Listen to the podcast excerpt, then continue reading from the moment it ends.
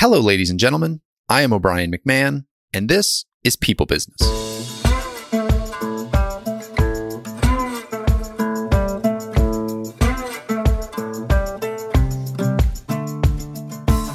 In this episode, I'm joined by Mike Del Ponte.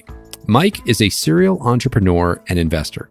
He is also a CEO coach who has empowered founders to rapidly scale their startups to over $3 billion in total valuations.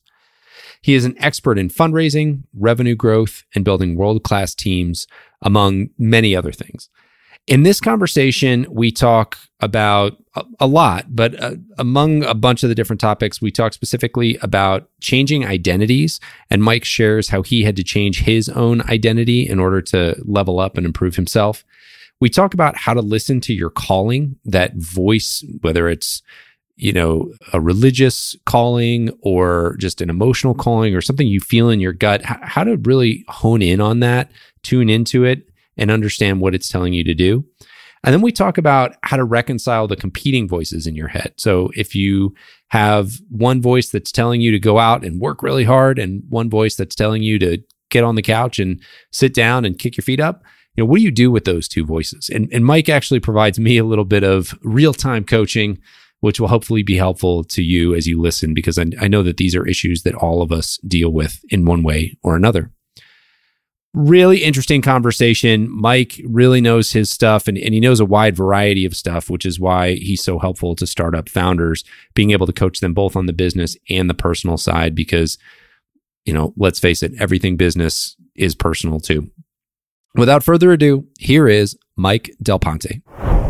Mike, welcome to the show. Very excited to dive in here today. And you have an interesting background having been a business leader startup founder yourself and then using the services that you now provide to other people. So I think it'd be interesting to kind of explore all the different facets of who you are and what you do and, and how you think about these topics. And so that's purposely vague because I'd love to have you kind of introduce yourself and just share a little bit about what is it that you actually do and, and how did you come to do this type of work? Yeah, so I'm a CEO coach and I probably have the worst background to be advising CEOs. You know, I went to school to become a priest. So I grew up in San Francisco.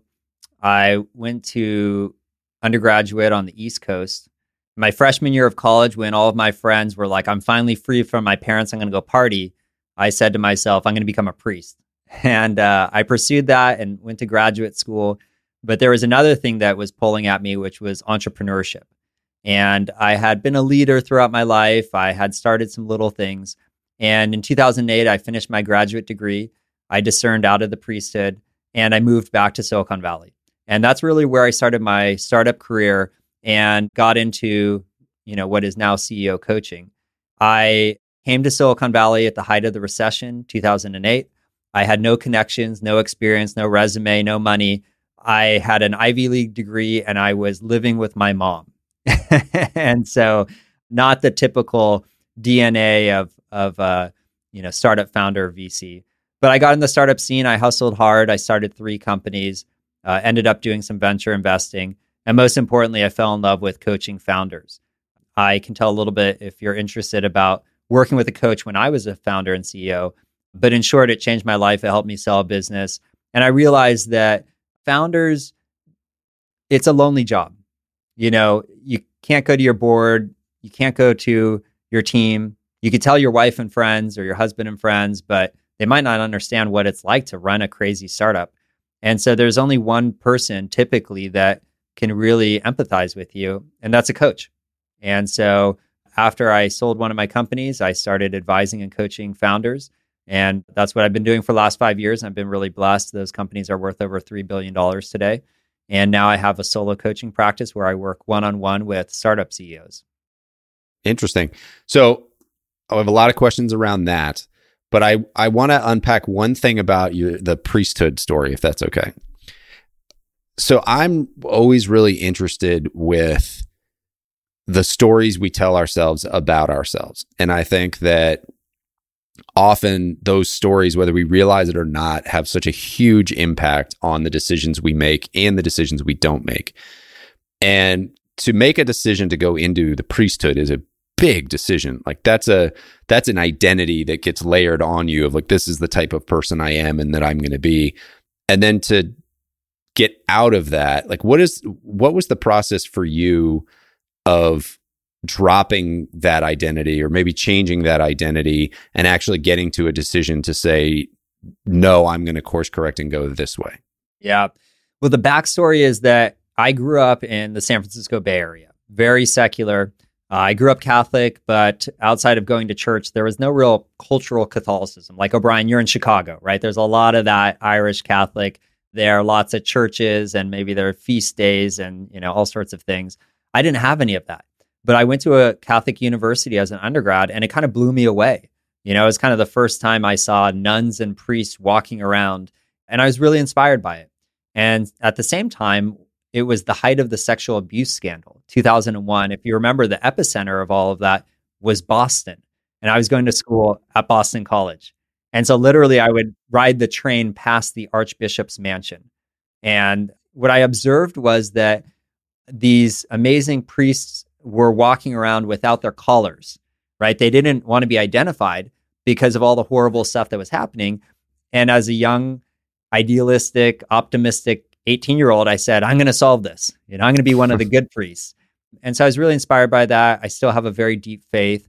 And I thought, yeah, you know, I can contribute. I'm meeting all of these really smart, very successful priests that know multiple languages, that have PhDs. They could be CEOs if they wanted, but they've chosen a life of service. And, and I want to do that. And so throughout my undergraduate, I studied theology and then I went to graduate school and also studied theology and ethics. And the big thing, though, is that I was told, you know, the priesthood is a calling. Like you need to be called. You don't decide, like, oh, I think I'd be a good priest or, you know, I can help. And the distinction was the world needs, and at that time needed more great priests. But that didn't mean that Mike Del Ponte needed to be a priest. And instead, I felt called to be an entrepreneur. And I realized that that is a form of ministry. I can still help people one on one. I can mentor them, care for them, and hopefully also have a bigger impact on the world. And so that's how I thought through my decision to move on and uh, do good through the world of entrepreneurship. That's fascinating.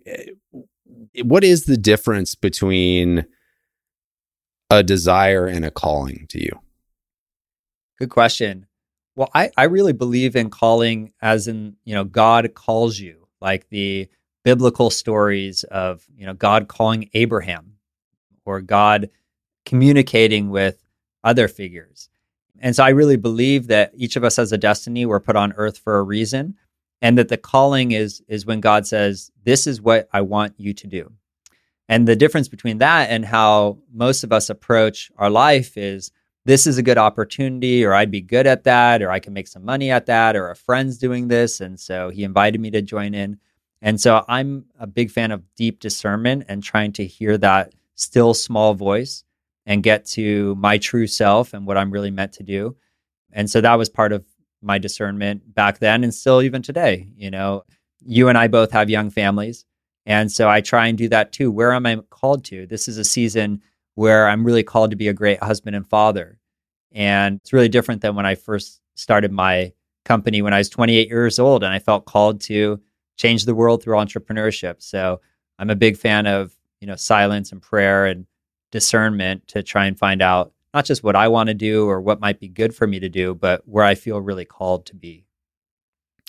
So uh, we might, hopefully, this is getting into the coaching stuff, and so we can we'll, we'll get where we were going to go originally. But I'd love to stay on this thread if that's okay, because you hear people say a lot. You hear you hear religious people say, I, I really prayed on it and this is the decision that I feel, you know, God has wants me to do or the, the path that God is calling me towards. And for people outside of religion or, or who just maybe aren't as deep in their faith, I think that can feel, it could be like, okay, that's great. I'm glad for you. I don't really know what that means.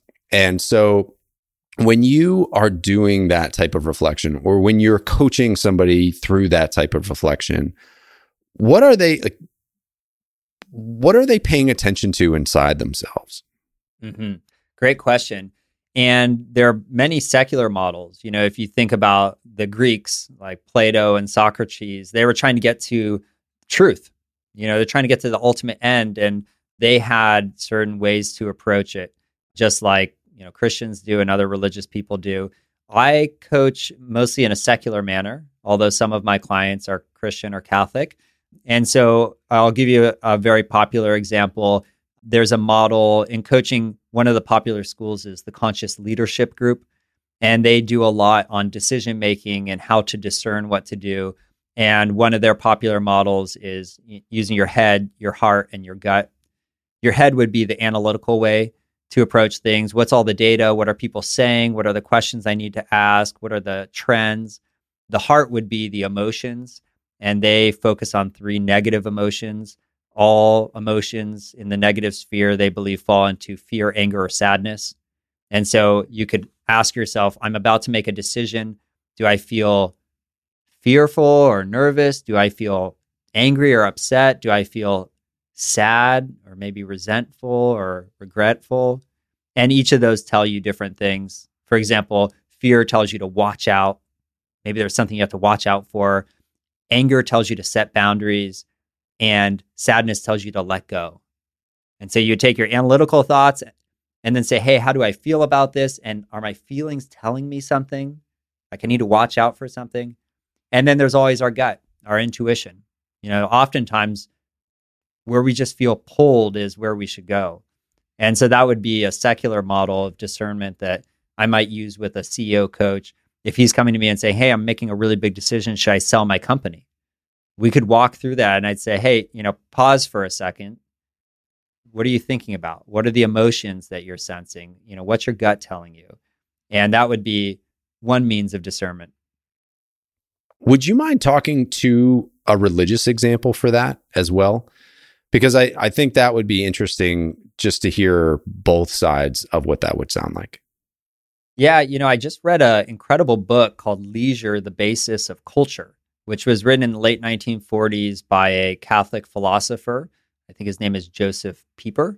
And uh, interesting because it's the rebuilding of Germany and Europe, you know, and so it's 1948 and it's time to get back to work. And you have these very strong governments that are focused on work and the rise of Marxism, which is all about work. And he says something radically different, which is the whole basis of culture and life is leisure. And leisure actually means relaxing, slowing down, not being so utilitarian. And you do that to listen and for worship, because we can only really find truth when we slow down, silence ourselves, and listen. And also, same with worship, we can't be utilitarian about it. We cannot work our way into it to connect with God. We should be quiet. And so I think the religious approach is a little different. It's very helpful to slow down and be quiet, even in a secular sense. And in particular with startups, I work only with startup CEOs. They're going a million miles an hour. And so they almost never slow down. It's really hard to listen. So, regardless of religious or secular, this step one, slow down, be silent, quiet your mind is so important. But in the religious sense, there are a few ways to go about it. Obviously, prayer would be a, a huge one, not just being silent, but asking, you know, God, is there something that you want me to know? And if I sit here in silence, is there something that I'll hear, you know, internally, not necessarily audibly? There are also signs, you know, like, is there something that would be a sign? Like if I were to pray and I walk out of this church and someone says, oh my gosh, you look like you'd be a great priest. And I've been trying to decide whether or not I should be a priest for a year. That'd be a sign. It, it wouldn't mean that's exactly what happened, but it'd be interesting. It'd be a data point. Yeah. Something to pay it, attention to. Something to pay attention. It'd be an input in a cell of a spreadsheet. So you have prayer, you have signs, and then you you have wise guidance. You know, you might want to speak to a priest, a spiritual director, a spiritual mentor. And so these are things that are maybe a little more religious. But if you were to map those out, it's actually kind of similar to the secular model of like, let's gather as many data points as we can. You know, let's really listen to our emotions and then let's check in on our, our gut. And are we aligned with this? I heard a really good quote. The quote was, All problems in our life are the result of letting people or things that don't align with our values into our life. And that really rings true with me. And when I'm coaching people with what I'm seeing, it's when we allow our values to be compromised that we run into problems. And I think that's the beautiful thing with discernment and in particular with religious discernment is if you're really clear on your values, then you can compare things and make decisions based off of your values, not just based off of, you know, comp packages or trends or what our friends tell us to do. Let's we are getting into the coaching work. So let, let's back it up a little bit because I think values is important. It's come up on here a lot, but when you start working with a new CEO, because I guess you only work with startup CEOs. So when you start working with a new startup CEO, what's the process look like in the beginning? Sure. Well, I usually connect with my clients, which are startup CEOs, through their investors or through other founders. And typically, what happens is the most common is a founder is about to hit rock bottom. They don't want to crash and they need a coach. And that was my experience. The first time I hired a coach, I was founder of a venture backed company, very powerful board, a lot of publicity early on. I started the company when I was 28 years old. I was terrified. I didn't know what the heck I was doing. And after a little initial success, some beginner's luck maybe, I hired too much and I spent way too much money. And so we were headed towards rock bottom. And I didn't know what to do. I didn't know how to save the company. And someone recommended that I speak with a coach, and I did. And saved the company, changed my life, you know, helped us get a good outcome. And so that's actually pretty common is that someone will come and they'll just say, you know, I've got three months of cash left. What should I do? Or I hate my co founder. What should I do? Or, you know, we thought we had product market fit and this thing's not working. What should I do? And then sometimes people come more prudently and just say, hey, you know, I feel like I just need someone to talk to. I need some guidance, or I just got off the phone with a client he's a second time founder and he's just saying, you know, I've done this before, but I know I need some help. And so that's usually how we get connected. And that's usually the starting point. Interesting thing about coaching though is we'll start with the tactical, but always leads to the internal. So the tactical would be I hate my co-founder. What should I do? Should I fire him? And the internal is like, well, what do you hate about yourself that you're projecting on your co-founder? What are the insecurities that your co-founder is bringing up? You know, what are your fears and why does your co-founder spark those in you? And so we start to work on the internal transformation of the client. And so that's usually the starting point. That's usually the content. And then to answer your question on the early days is I go through an onboarding experience with my clients to really get to know them and their business. I digest as much information as possible, financial models, their last investor deck, sales decks, org charts, everything I can. And then I have them take some assessments and surveys and really get to know them. And then we do a 90 minute onboarding call where I have them walk me through their life because the most important thing is not what's happening in their business, it's what happened in their childhood. And usually we unearth some things about their childhood that still is leading them or maybe even controlling them 20, 30, 40 years later. Do you have an example of what that might be? Just just one. Yeah. For instance. Of, of course. Yeah. N- not to, you know, I won't use names. Uh, yeah, all of yeah, my of clients are confidential, but myriad examples. I'll give you one. I have a client who's unbelievably smart, Ivy League degree, worked in the White House, very successful career. And sometimes he says, I just feel dumb. he's not, he's brilliant. But when he was a kid, you know, there were expectations set on him by parents that maybe he didn't fulfill. Maybe they were projecting their fear of being immigrant parents and not being good enough and not being smart enough, not knowing enough. And they transferred that onto him. And he went throughout his life thinking, I don't know how to do this he and I worked together. And it was funny on our first call, he barely knew me. I said, You need to fire half your team. and he said, No, I'm here to talk about sales. I said, No, no, no, no. You've raised a lot of money, but you're burning way too much. You've scaled the team too fast. And the first thing we need to do is give you more runway. We've got to make sure that you're going to live for a couple years so we could figure this thing out and you have time to sell and raise the next round and scale the company. And his concern with it was not that it was the wrong decision. He actually said, Yeah, you're right. But then he said, But I, I don't think I could do that. And so then it's like, Well, why not? And that goes again back into childhood and disappointing people. And how's he going to look? Is he going to look stupid? Like, hey, you, you raised all this money and you can't figure it out. You hired all these people now to fire people. What are you, an idiot?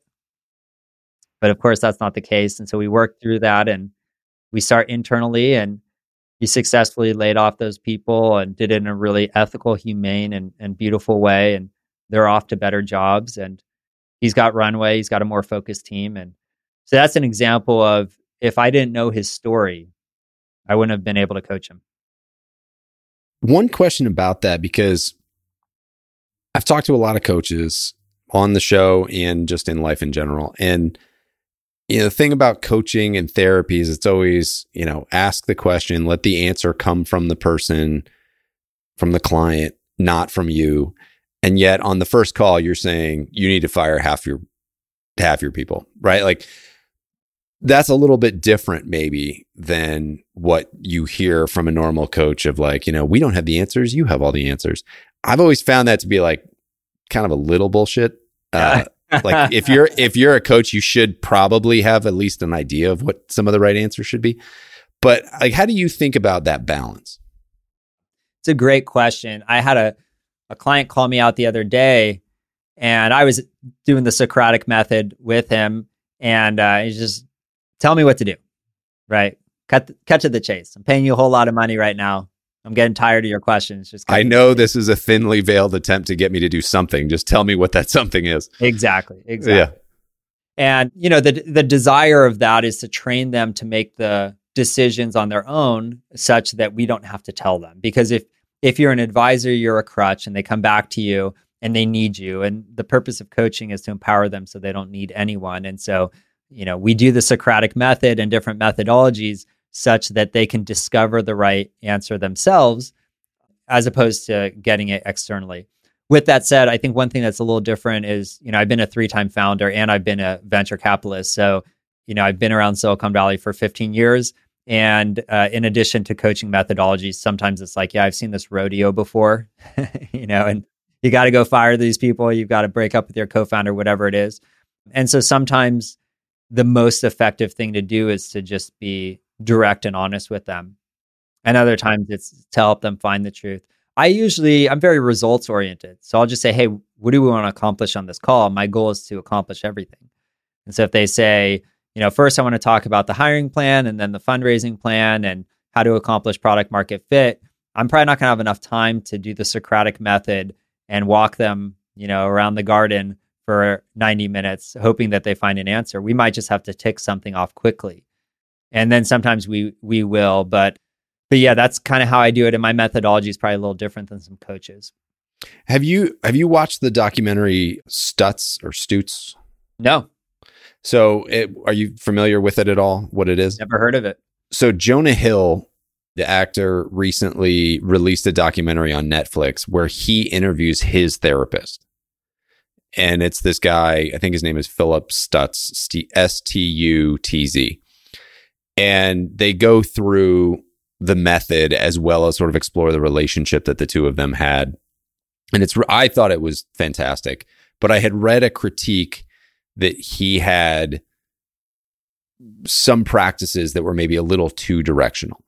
You know, like one, I think one of the things he said was, you know, if somebody comes in and they're all out of whack, he'll just say, you know, you need to sleep this amount you need to work out this amount and you need to eat this. And like, if you do those three things, you will feel better. And he makes some pretty bold claims about that. And this person was saying, you know, well, that, you know, that really goes against therapy and, you know, what we're taught and all that. And I, I get that to some extent, but I also get where he's coming from because I, I do think some people just need to be shaken and going and pointed the way and saying like, Hey, we're going to work all this stuff out. But right now, you you can't see anything for yourself clearly. So like I'm going to put you on this path that it's it's at least going to point you in the right direction. And then we'll figure out the actual navigation as we go, but we're moving this way. So I'm just going to start walking you this way.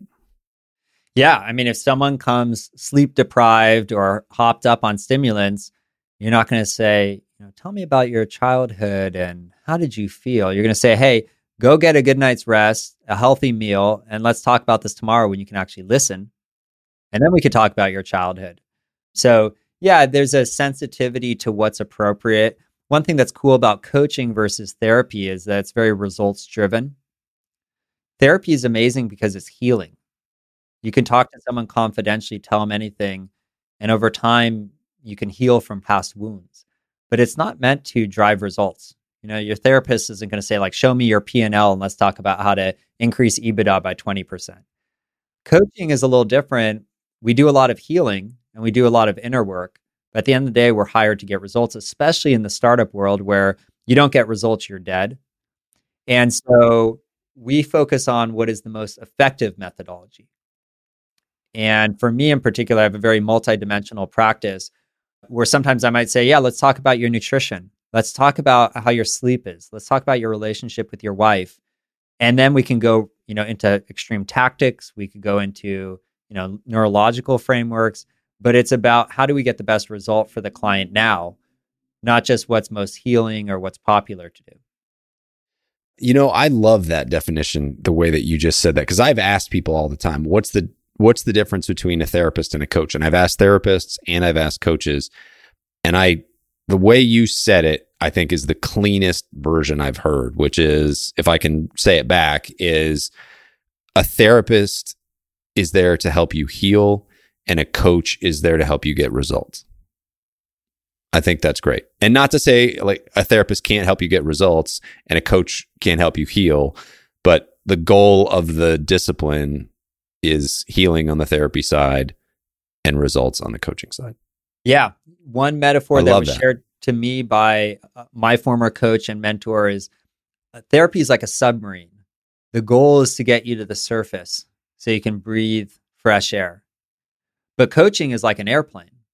It can get you to the top of Mount Everest and can get you there really quickly. Some people need the healing first. Often we all do, you know. But then what do you do then? You know? And so I had a cool experience just last week. One of my clients, very traumatic family situation. When I met him, started coaching him just a few months ago, he had eczema so bad he was bleeding. He had open wounds on his hands. His hands were bleeding because he had eh, stress induced eczema that would dry and crack and then blood would come out. I hadn't seen him for a couple weeks and he goes, "Mike, look at this." And it was healed. You could see the scars, but it wasn't dry and it certainly wasn't bleeding on his hands and his arms. It's, it's like it's all it's all healing. And that was because some of the work that we did, really deep work on that family trauma, which was really great. And I was really happy to see that. Now he's freed up to do the tactical stuff that he probably couldn't do before. Yeah, I have a friend who recently released a podcast of her own talking about how she healed some of her emotional baggage and it, how she healed her emotional pain and it actually fixed the physical pain that she had been experiencing for a year or more. Yeah, I have a similar story personally like that. Yeah, it's it is wild how the body reacts to the things that go on in our lives. Stress and and other things, but like especially stress. You know, stress comes out of us in very weird ways. Yeah, I was a uh, funny funny anecdote. I was talking to another client last week and I said, you know, it's so funny. Whenever I get a bad night of stress, I'm always thinking, should I change my pillow? Should I change my mattress? Was it too cold in the room or hot in the room? But the reality is, when I don't have any stress, I sleep like a baby. So the problem's not my pillow, it's my stress. And I think that's a really good metaphor for a lot of things. Oftentimes, and this is very, you know, startup tactics like, hey, just tell me like the one, two, three formula to increase revenue. It's like, well, slow down for a second because there's something behind that that's prohibiting you from even implementing any strategy. And that's the multidimensional approach of with coaching, you can go deep. You can go into the internal and the healing and the neurological, but you can also go you know, straight up to tactics and strategies. And and for me, I'm a, I love connecting people. So sometimes it's also a really helpful intro. Maybe we're on a call for 90 minutes and I do nothing impressive in terms of internal breakthroughs, but I make an introduction that kind of changes the game for them. So I love coaching because it's so you can play so many of the pieces on the chessboard. You're not constrained to one methodology or certain industry norms. It's just like how do we win? And you know, with coaching, the more you learn, the more tools you have to help your client. Let me run a stereotype by you and you tell me if it's accurate or not. Because I think of startup founder CEO and there are great examples out there and there are terrible examples out there. And I know a bunch of stories just from the network I'm in of founders who have a great idea, can get something off the ground, but they're burning their people out. They're assholes to work for.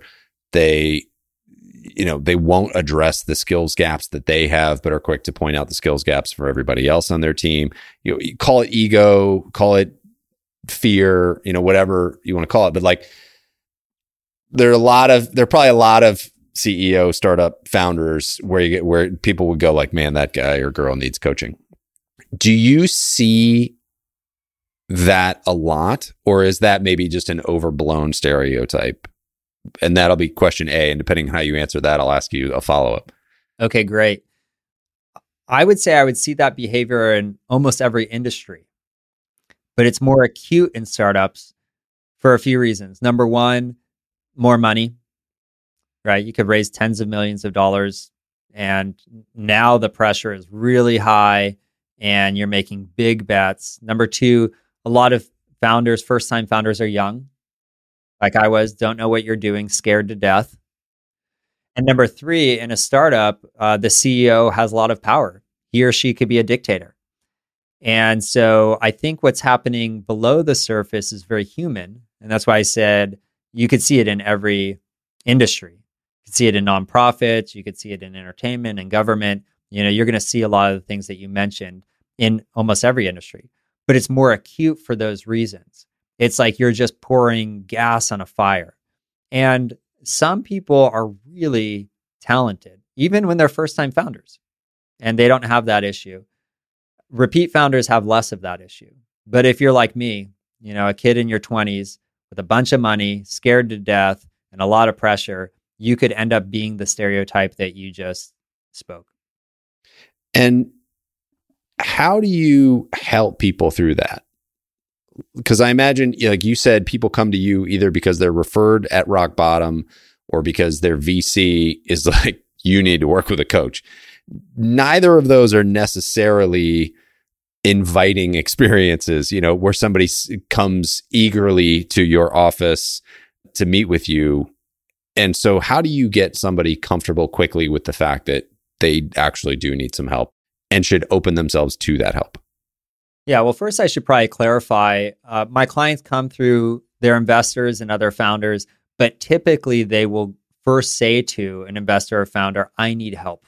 Who should I talk to? Mm, okay. Uh, when it's when it's sending the kid to the principal office, like, hey, Mike, you suck as a CEO. You need to go hire a coach. That doesn't work very well.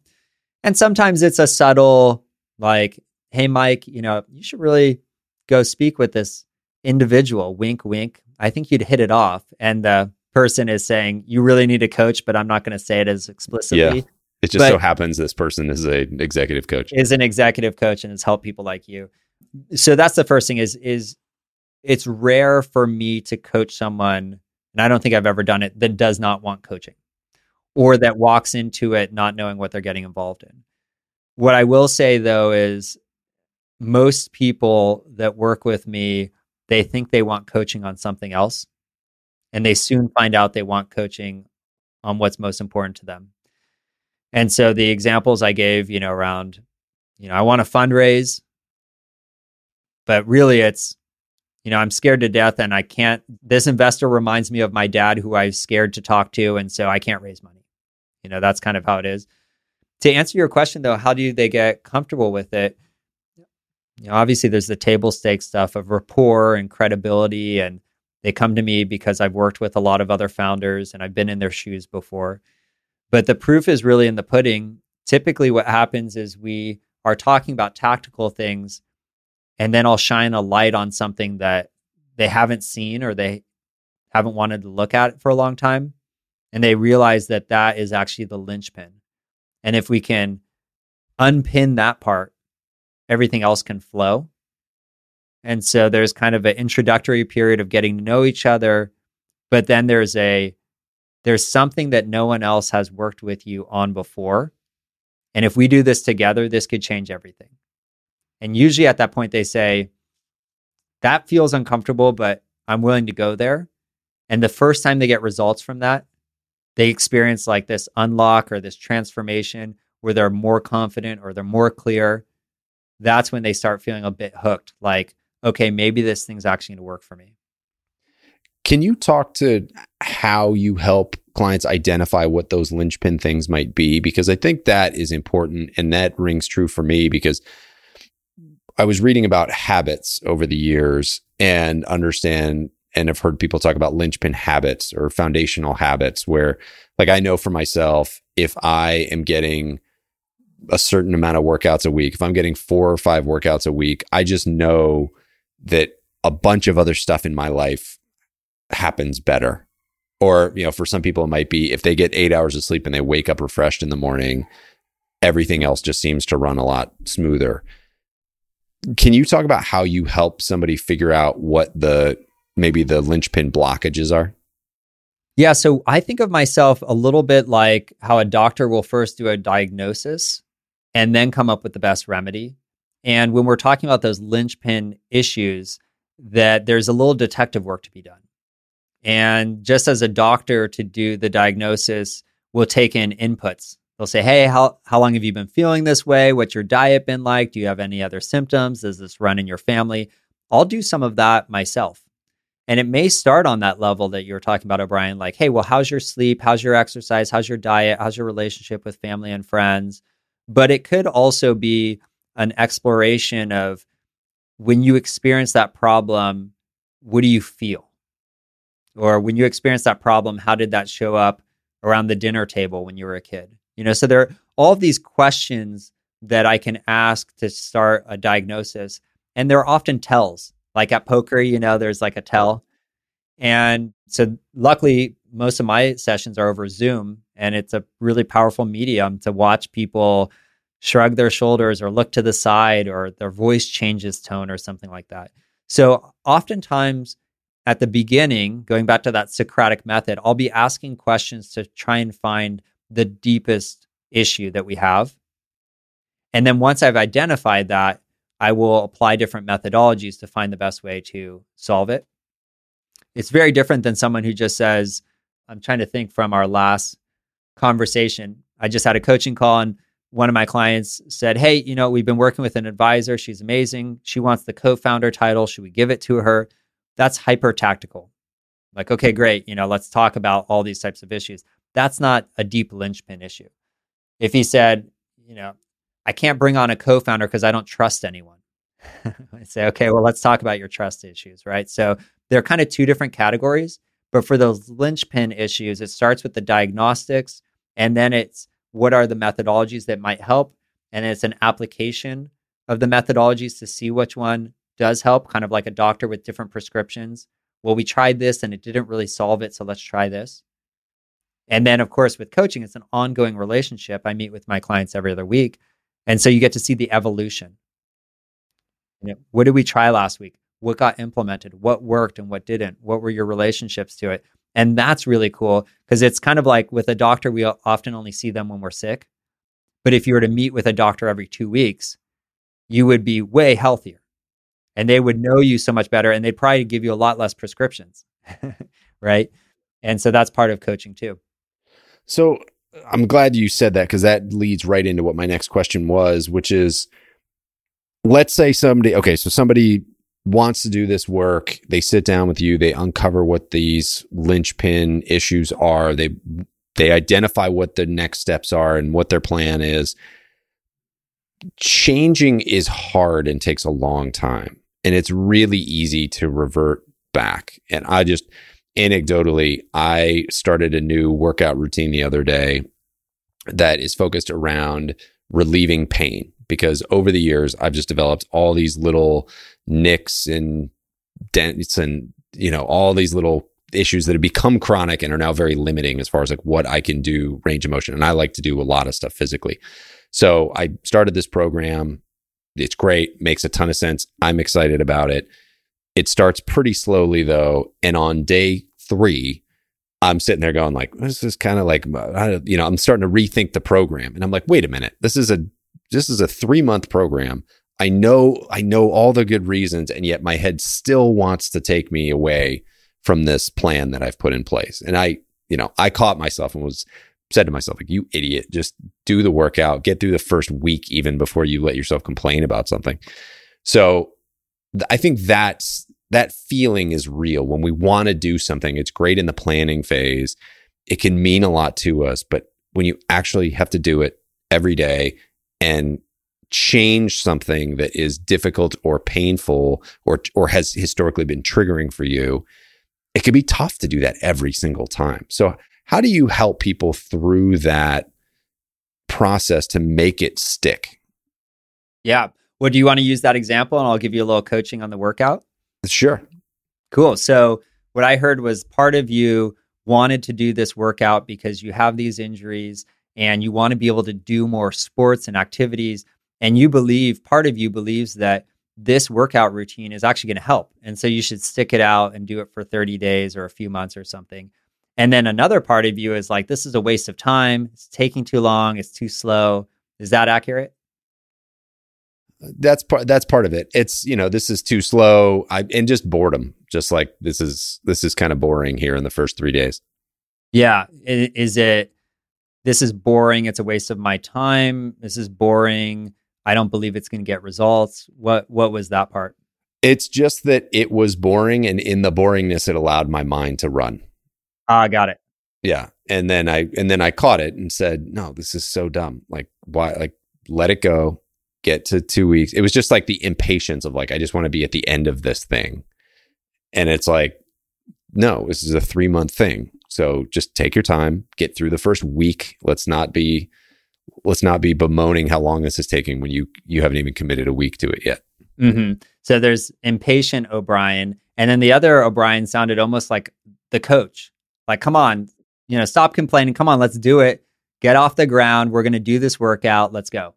Yep. Okay, cool. So you have Coach O'Brien and Impatient O'Brien. By the way, Impatient O'Brien sounds a little younger. it's probably true. Yeah. Okay, perfect. We won't go into childhood and all that type of stuff, but you have two parts of you. And that makes total sense. We all have this experience where we say, ah, part of me wants to go to the party tonight, but part of me just wants to stay home and watch a movie, right? And the key to answering your question of sustained change is to actually integrate those parts. So, out of those two parts where you have Coach O'Brien and Impatient O'Brien, which one do you prefer? Coach O'Brien. Yeah, Coach O'Brien seems like the smart one and the mature one and the more optimistic one. The, you know, impatient O'Brien sounds kind of like a complainer, you know, kind of annoying. Coach okay. O'Brien's going to get a lot more done over time. Yeah, Coach. O- we believe Coach O'Brien uh, has the winning solution. Do this workout; it's going to help your body. You're going to be able to do more. But what's good about impatient O'Brien? That there's a drive to get things done. Perfect. Exactly. And if impatient O'Brien could say something to Coach O'Brien, what would he say? He would say, All right, I'll give you a chance here, but this better work. Yeah. Okay. Perfect. Yeah. I'll give you a chance. The, you're saying the impatient part would yeah. say, like, All right, I'll try it out. You know, I don't love it, yeah. but I trust you. And then this what better would, work. Yeah. Yeah, this better work. And then what would Coach O'Brien say to impatient O'Brien? Hey, we're going to get where you want to go. You just need to give me the time to get there. Yeah. We're yeah, going to exactly. get there. And we're going to get there in a much better, healthier way. And you're going to be able to do much more than you ever thought you could do, but you're going to have to give me the time to get us there. Perfect. And then one last time, what would impatient O'Brien say back to the coach? This better effing work. yeah, impatient O'Brien is uh, is still a little skeptical. But yeah. did you? Well, maybe not skeptical. I think impatient O'Brien knows that that would work, but it is the. It's just that like, let's hurry up and let's get there. Like I have a so we. I don't know. Maybe this is opening too much, but there is definitely a part of me that's like, we only get one shot at this life and the clock's running from the beginning and you don't know when it's going to end. And so if there's something you want to do, let's do it while you're here. And there's a, like, that is a driving force for me in a lot of the things that I do. And so there's always a little bit of that in my head, like, man, I got to get so much of this stuff done. Yeah, that's beautiful. And I'm pretty sure you have some cool stories as to, you know, why you believe that and how that's played out and what's been beneficial in your life and and some of those things. So if if in the future, let's say you I think you said we're 3 days into it, if you're on day 6 and impatient O'Brien pops up again and tries to derail the train, how would you address that? I'd just say, remember why we're doing this. Yeah. Exactly. Yeah, remember why we're why we're doing this. And do you feel like I created these two uh, personas, like Coach O'Brien and Impatient O'Brien, and it felt like they're pretty far apart and they're kind of arguing or bickering. Do you feel like those parts are actually a little more aligned? It does feel that way. Yeah. And I've done, I mean, I've I cheated a little bit and that I've done some parts work before. And I will say it has been effective. And the first time I did it was with a friend of mine who's also a psychotherapist. And she's been on this podcast, Carolyn Sellers. And she's fantastic. But I was like, I like you a lot. This feels weird. I don't know about this. And then by the end of it, I was like, oh wow, this is really powerful stuff. So I do, I do like the where you went with that. In okay, so you have these two voices. Let's actually like, let's actually personify those two voices and let's have them have a conversation because we need to reconcile something here. Yeah, and for your audience, I just wanted them to see instead of me describing, for them to hear one methodology that could uh, start to create some sustained change. Not, oh, Brian, come come on, just do the do the workout. Pull yourself up by your bootstraps. That's not that might last 15 minutes. But sustained change is actually healing. And if I knew you were familiar with and comfortable with parts work, we could have gone extremely deep. And, you know, don't want to make you cry on your own podcast, but you know, like you know the power of this, which is, you know, the the depths internally are infinite. And if you do want to create really sustained change, or if you want to do a full U turn, going back to the metaphor of like coaching is like a plane and you can get to the top of Mount Everest fast, you can go really deep and you can do some pretty radical things neurologically, psychologically, physiologically. And that's really the beauty of coaching. You know, it's we often know what to do. In that case, of course, we all said, "Oh, Coach O'Brien's so much smarter. You should just stick with this plan. It's going to be good for your body." But there are often internal issues, things you know, Coach O'Brien was walking one direction, impatient O'Brien was walking another direction. I call that like the tug of war. If you're pulling in two different directions, you're not going to get anywhere. But if you can recruit one side to come over to the other, you can start running really fast. And so that's just an example of how we might work together to create sustained change or to get someone to do something that they feel not yet prepared to do. Yeah, I think that's important is that it's not just about listening to the one voice, it's about recognizing the alternative voice, the one that's slowing you down. It's about actually giving that voice a voice and actually listening and saying, what is, what are you trying to do? What are you trying to do here? Like, let's, let's hear it. Let's have it out. Let's see what your issues are, what we need to address. And let's try to reconcile some of those issues because we know we're moving in this direction. We know we're going to listen to this person. And, and to, I like your tug of war. Like you can listen to the smart person who's pulling on the left, but that doesn't mean the person is going to stop pulling on the right. And so you're not you're you can listen to them all you want, but there's still going to be that tension trying to hold you back. Yeah, exactly. And at first, you know, all the parts of ourselves, and for those who are unfamiliar, our self is made up of of many parts. And so just like as a body is made up of many cells, our identity and our self is made up of many parts. And so we think of ourselves as one person. Like I'm Mike Del Ponte, I'm a coach, and I'm a smart guy. Okay. But I'm also Mike Del Ponte and I'm a spear fisherman and I do all sorts of dumb stuff in the ocean trying to catch fish. Right. And both of those things are true.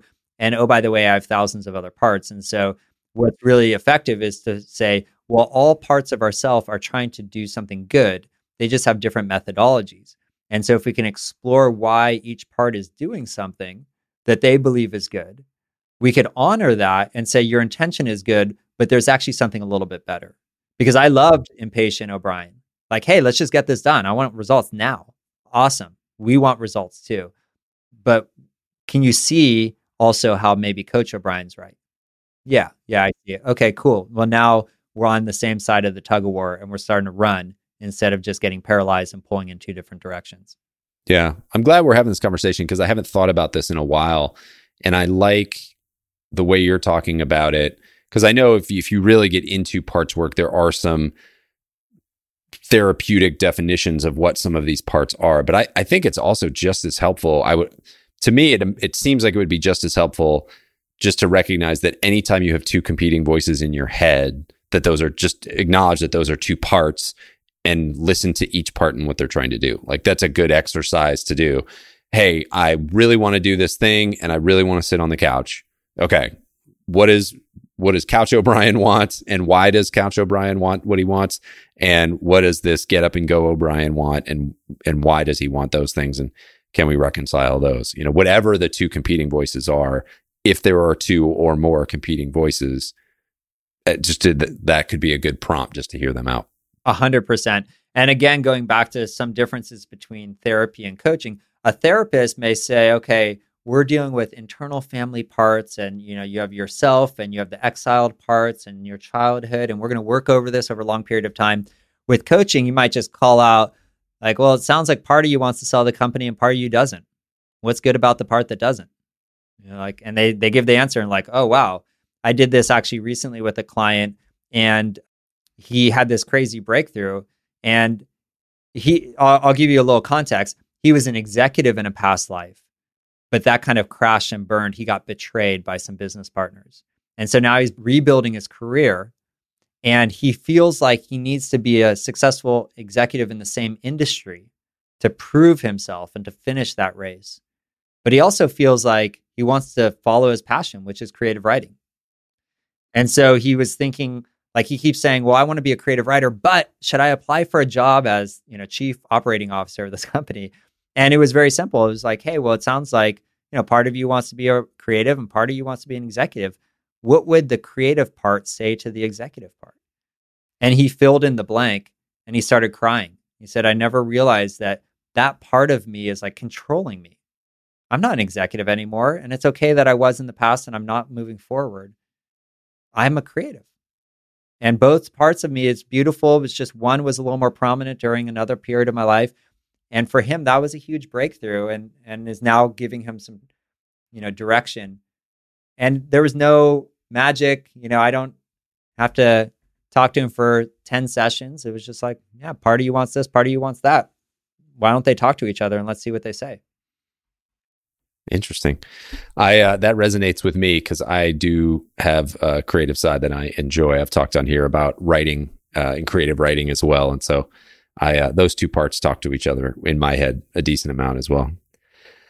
Mike, this is fantastic. I've really enjoyed the conversation. As as we wind down now, just would be curious, like when it comes to the work that you're doing, what do you think people are getting wrong or and or what like what are you just sick of talking about what's what's just way overplayed great question well you know steve not steve jobs bill gates bill gates and many other smart people have said everyone needs a coach but i think what a lot of people get wrong is they think they need some kind of guru or a professional coach like myself that's very expensive i think what's more important is you just need someone you can talk to honestly and consistently that has your back and keeps confidence and will listen to you.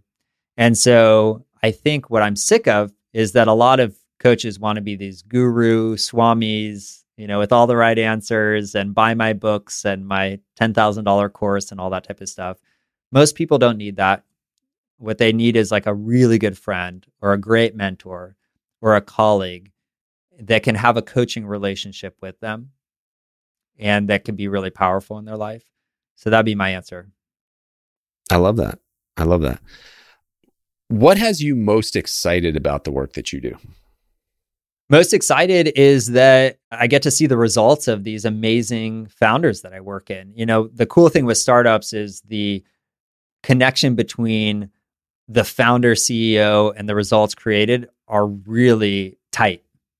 You know, it's like we're not talking about quarterly statements. We're talking about what did you do this morning and what's happening this afternoon. And so I love working with founder CEOs and they walk out of a session feeling really confident and with clarity and they put something in place that day or that week and we could have massive results. So I I always love seeing that one-to-one connection. Fantastic. And then the last question that I ask everybody, and I think you have an interesting perspective on this, having worn a bunch of different hats, but what in your mind is the purpose of business? Well, to use the parts framework that we had before, part of me probably the younger, or maybe greedier part would say to make money. And part of me, the, you know, saintly or aspirational, or maybe the priestly part of me would say to do good in the world.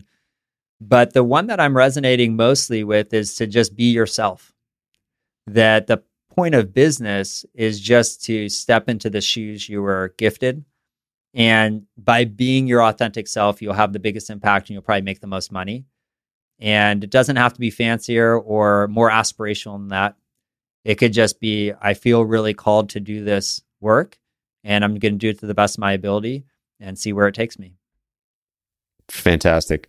Mike, this is awesome. If people are still listening, God bless you, first of all. And second of all, if they're saying, you know, hey, I need a little more of Mike Del Ponte in my life, where can they find you, learn more about what you do, and, and even engage you? Yeah, mikedelponte.co if you want to learn about my coaching practice. And if you want to follow me, I'm most active on LinkedIn. So just look for Mike Del Ponte. I think there's only one of me out there and uh, give it a follow. And I post fairly frequently about coaching, startups, leadership, CEOs, management, culture, etc. Fantastic. Well, I would encourage anybody who is even a little bit curious about this or feels like they might need this in their lives to check that out. I've worked with coaches several times on several different issues, and it it always has been a positive. So, Mike, appreciate you coming on the show and appreciate what you're doing. My pleasure. Thanks for having me on.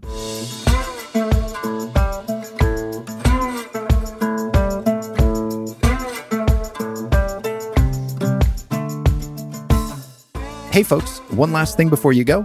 If you enjoyed the episode, make sure to hit subscribe so you can stay up to date with future guests. That's it. Thanks for coming. Go make the most of your business and the people in it.